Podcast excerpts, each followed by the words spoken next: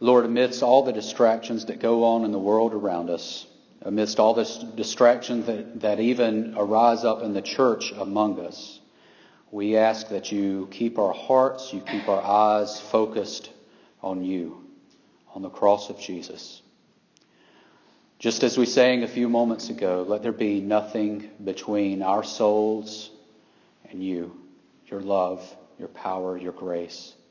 And in this moment, Lord, we ask that you clear away all the distractions that may compete for our attention, all the things that may pull and tug on our heart, and allow us in this time ahead to come face to face with you, to hear your truth, to know your truth. Bless the reading of the word as we hear it, as we understand it, and let it move our hearts today. Bless this time we have in your presence. In Christ's name we pray. Amen. Please stand if you are able for the reading of the word.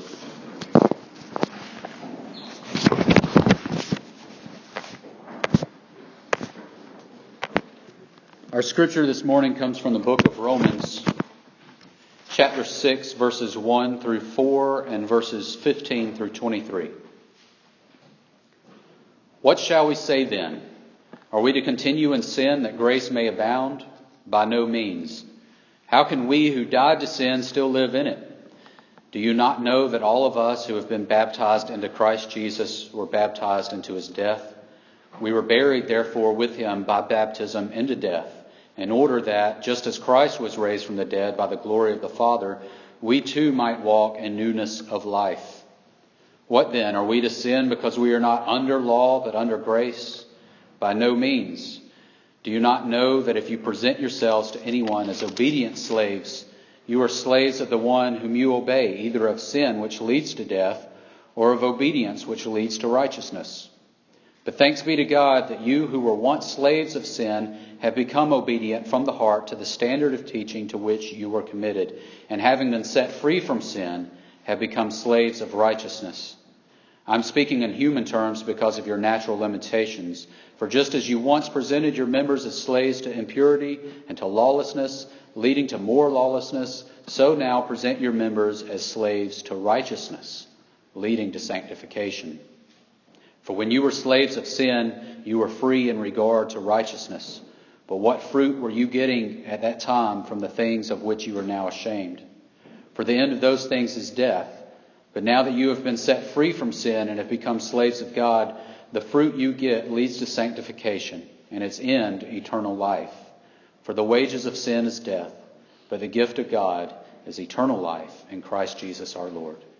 This is the word of God for the people of God. Thanks be to God. You may be seated.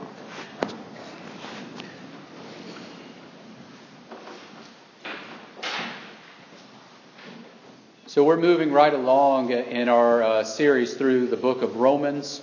Uh, you may have noticed that we're now on chapter 6, and last week we were on chapter 3. So it looks like we skipped a couple chapters, but don't worry about that. We're going to touch on those because Paul used those, those chapters to sort of build up to what he is saying uh, in this passage, um, which is what we're going to talk about today. But we're, we're going to look back at those others as well. Uh, but before we, we go on with this, let, us talk about where we've been and where we are in this study. We, we started off by saying Paul lays the groundwork. He says that basically we've all started off on common ground. We've all started off over here in darkness, and we're separated by this huge gulf. And then over here is God with all his holiness and all his righteousness. And then we found out that we are all sinners. And then we found out that there is nothing we can do to get from over here to over there where God is. We can do righteous works all we want until we're blue in the face, and they won't move us one inch closer to God. We are only moved over there to where He is through His grace, through Jesus Christ, who was the embodiment of His grace. And, and once we receive that grace through faith, then we can begin the process of, of what we call sanctification, uh, moving on towards perfection, over there where God is, over there where holiness is. But we are all sinners. We are all imperfect, and there's nothing we can do to change that. It's only God's grace that will allow us to be in good standing with Him. And so that's where we pick up, up today. And Paul says, now having said all of that, having understood all of that, does that mean that since we can't do anything, there's no works of righteousness we can do to, to get over there where God is, that we shouldn't do anything good? We should just rely on grace and grace alone and sit back and just let grace unfold and we will become holy because He, he continues to forgive us? Should we just continue to sin and live the way we've always lived, knowing that He's going to forgive us and love us anyway? And then Paul says, Of course not. By no means. That's ridiculous. Because if you're saved by grace, if you have that faith, that faith will start to take over your life. It will start to take root in your heart. It will start to shape the way you live your life, and you will become a person of faithful action. Now, uh, I was talking with Roger earlier this week, and uh, he was he was telling me that Martin Luther uh, loved the book of Romans so much that he thought every Christian should memorize it. Now that that sounds crazy to us, but you, got to remember in Martin Luther's day they didn't have all the distractions we have now. They didn't have television and all this stuff, and and so to memorize long passages of Scripture, if you were a very dedicated Christian, that that was that was sort of what you did. And so Martin Luther, he loved the book of Romans and he loved the gospel of grace so much that he thought everybody should memorize the book of Romans. But here's the rub Martin Luther hated the book of James and thought that it should be axed out of the Bible. He called it an epistle of straw. Now, why did he think that? It's because the book of James talks a lot about works. It talks a lot about doing things to, to sort of prove your salvation. And it talks about, uh, you know, pure and undefiled religion is to, to visit the orphan and the widow in their time of need. James talks a lot about keeping the law, about doing good things. And Martin Luther saw, saw, this as a contradiction to what Paul taught, which was that you can't do anything to earn salvation. It's all through grace. In reality, uh, James and Paul weren't in contrast, they were two sides of the same coin. James was saying that once you come to know Christ through grace, through faith, that it should lead to a life of good works. And Paul is saying the same thing. He's saying you can only come, you can't come through good works. You can only come through grace, through faith. But then once you have, you don't go on with your old, old life like you're still standing on this side of the gulf. Your faith should take root. Your faith should be put into action. And so you see that James and Paul really weren't in disagreement all that much. Some people still believe they are, some people still teach it and, and it's just simply not true. James and Paul were, were teaching two sides of the same coin. Our faith comes through grace first, and then that grace should lead us into action. But it has to be in that order. Action does not come before grace. And so when we back up and we look at the two chapters in Romans uh, before this, we see Paul talked about Abraham and how Abraham's faith was counted to him uh, as righteousness. And why? Because Abraham believed in God. He had faith in God. He had that faith because of the grace God had given him. But then he put that faith into action. And when God saw his action, when God saw that Abraham was obedient because of his faith, God knew that his faith was genuine. God said, This is not just show. This is not just lip service. Abraham says he believes in me. Abraham says he has faith. He's received the grace, my, my, grace that I give to him, my love that I give to him. But now I know it because he is acting it out in his life. And we see this again as, as the, the, uh, the children of Israel are enslaved in Egypt. Grace came before the law. God delivered the slaves of Israel. He, he freed them from slavery to Egypt. He, uh, he, gave, he gave them the instructions to put the lamb, the blood of the lamb over their doorposts so that death would pass over them. He led them out uh, across the, the Red Sea and into the promised land. And it's after all of that, after they were freed from their slavery, and he delivered them uh, with the blood of the lamb over the door, and, and after he led them across the Red Sea, then he gave them the law. Then he gave them the Ten Commandments. Grace came first, and then they entered the covenant of obedience to God because of that grace. So we have to get the order right. Grace comes first, faith comes first, and then we show obedience to God through our actions. We cannot receive grace through action, but our action should definitely come after we have received grace. And that brings us to a question well, what is law? All this talk about law and Paul talking about should we abandon the law? No, we shouldn't abandon the law. Are we talking about the Jewish law? Are we talking about the, the law as it's written in Deuteronomy or Leviticus? Are we talking about the Ten Commandments? What are we talking about? Well, first of all, we know that Paul is talking to both Romans and Greeks. So they don't all know the Jewish law. And we know that in Romans and in other uh, books that Paul has written, he's, he's said that Greeks do not need to take on the burden of trying to follow the Jewish law. That's not what being a Christian is. So we know that when Paul is talking here about obedience to God and living lives of righteousness and sanctification, he's not necessarily talking about the Mosaic law, the Old Testament Jewish law. What he's talking about is that law we talked about last week, that law that is written on our hearts, that law that, that the conscience guides us. And, and when, when we come into a relationship with Jesus Christ, it's the Holy Spirit that guides us, that teaches us and instructs us, tells us what to do, what we shouldn't do. And when we, we have that in our hearts, when we have that Holy Spirit helping us, teaching us, and guiding us, that's how we live righteously. That's the law we go by. God's voice. What is God telling you?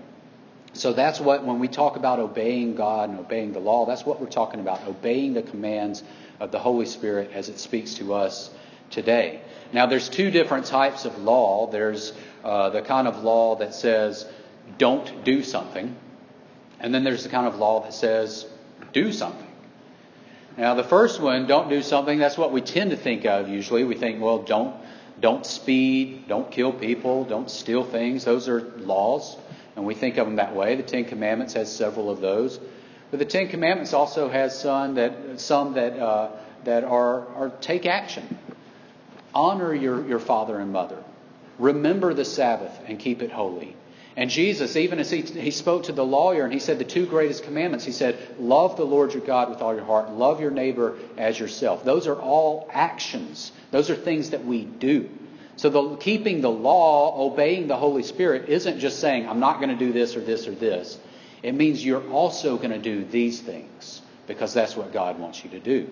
You're also going to commit works of righteousness, acts of holiness because to not do it would be inaction, and that is a violation of the Holy Spirit's law. Uh, at our jurisdictional uh, conference this past week, somebody got up and they gave the uh, a, a little meditation on the United Methodist logo, the cross and the flame. And I'd never really thought about this before, but I thought it was kind of neat. He said, if you think about the cross and the flame, what it represents.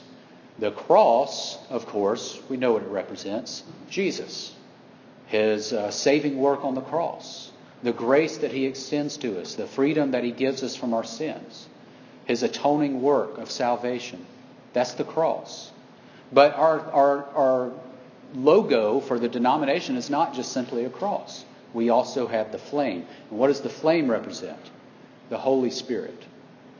It represents the burning and, and the, the desire that we have that God puts in us to go and put our faith into action. On Pentecost Sunday, the birthday of the church, we talk about the Holy Spirit being poured out among us. and We hang a, a banner up over here that says, Fan the flame. And that's what the, the flame represents the Holy Spirit burning in us. And so this man stood up and he gave the devotion on the cross and the flame, and he asked the question how is the flame burning in your church?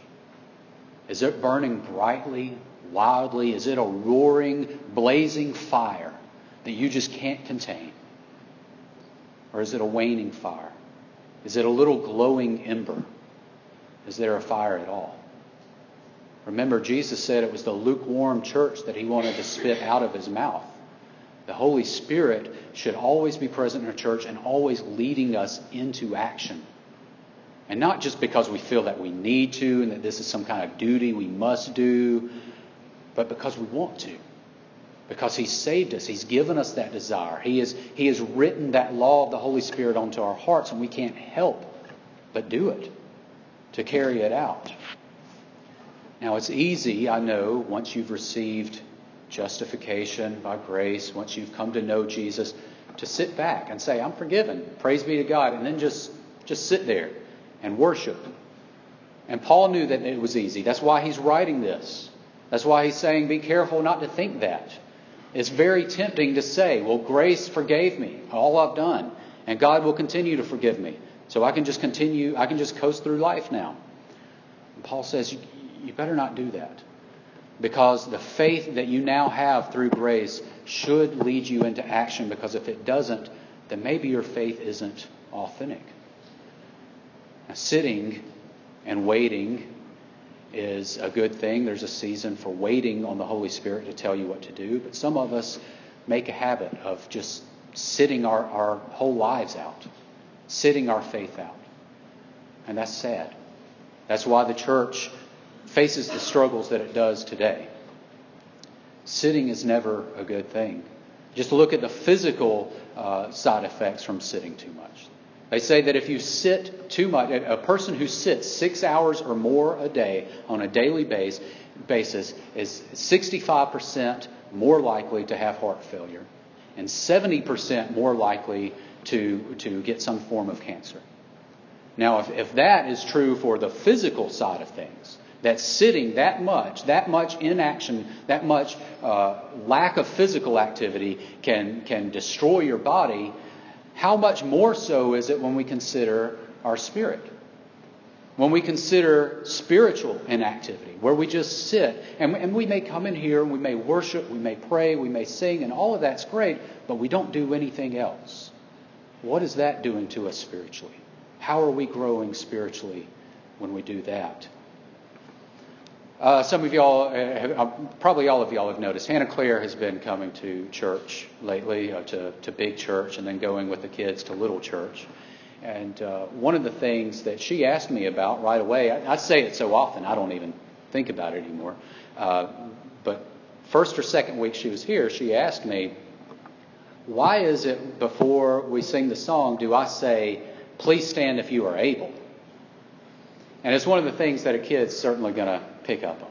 And I explained to her, I said, well, there's some people in our church who aren't always able to stand. They may be injured, they uh, may have, uh, they may be sick, uh, or, or maybe they're just at a point in their lives where they're they're frail and they can't stand up for long periods of time. So I say that, please stand if you are able. Well, that night when I tucked her in, she said a prayer. She said, uh, please help the people who can't stand up be able to stand up. And, and I thought, well, you know, that's cute. That was kind of my reaction at first. I kind of smiled. I got to thinking about it later, and I thought, how inspirational is that? That she doesn't just take at face value that someone can't do it. Instead, she's going to pray that they get to the point again where they can.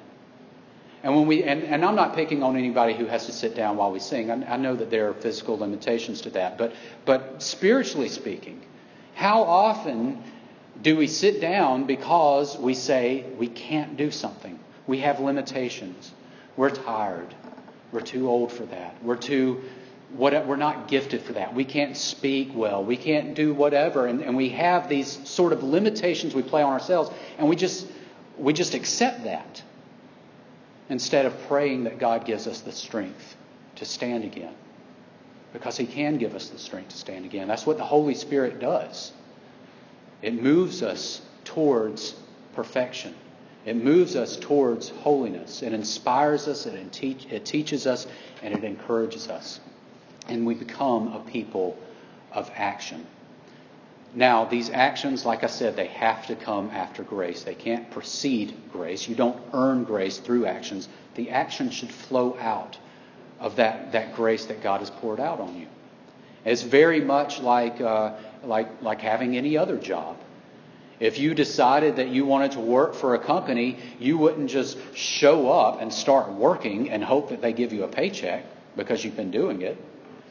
Now, before I came out here and started preaching, uh, I mean, if, if I had never been licensed to preach, if Buddy Cooper had not appointed me to come out here, if the pastor parish committee had not agreed to it, if I had just showed up here on a Sunday morning and started preaching and just hoped that y'all would pay me for it, that wouldn't have worked out. You can't do things just to earn your way in. But once you've been hired, once an employee says yes, or an employer says yes, you are now in my employ. You are now my employee. He has essentially extended that grace to you, and you have become one of their employees. Then you do the work. That's what Paul is saying. Paul is saying that we've all been employed by God.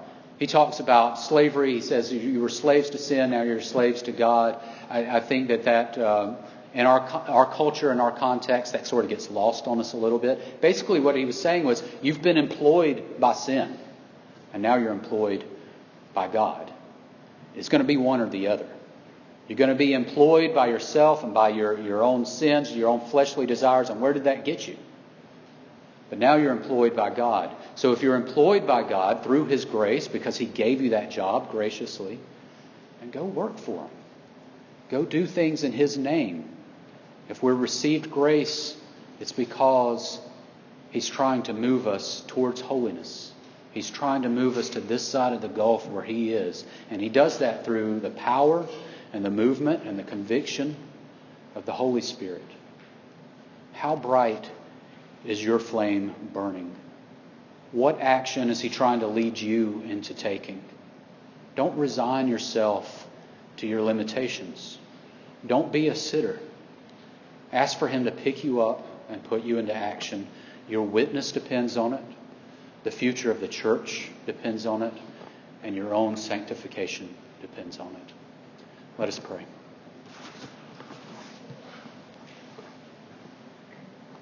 Lord, we thank you for your grace and your mercy, your love, which saves us, which redeems us, which picks us up. We confess before you all the times that we have tried to do things to earn that grace and that love, and we recognize that, that that's just not possible. You love us simply because you love us, because you are good and you are merciful. But Lord, we ask that you allow that love and that grace to come in and to, to penetrate our hearts and to move us and to inspire us and to move us into action. Ignite that, that, that flame in our hearts today, Lord. Inspire us. Put us to work for your kingdom. Put our faith into action so that we can be a witness for all you have done. We can be a witness for your grace and your mercy at work in the world. And so that we can move on towards perfection and holiness where you are, so that we may become more Christ like. It's in Christ's name we pray. Amen. Our hymn of invitation this morning is hymn number 467, Trust and Obey. We're going to sing the first, second, and last verse. If you've made a decision of any type today, I invite you and encourage you to come forward as we sing. Uh, if, if, if not, please stand if you are able and join us in singing hymn number 467.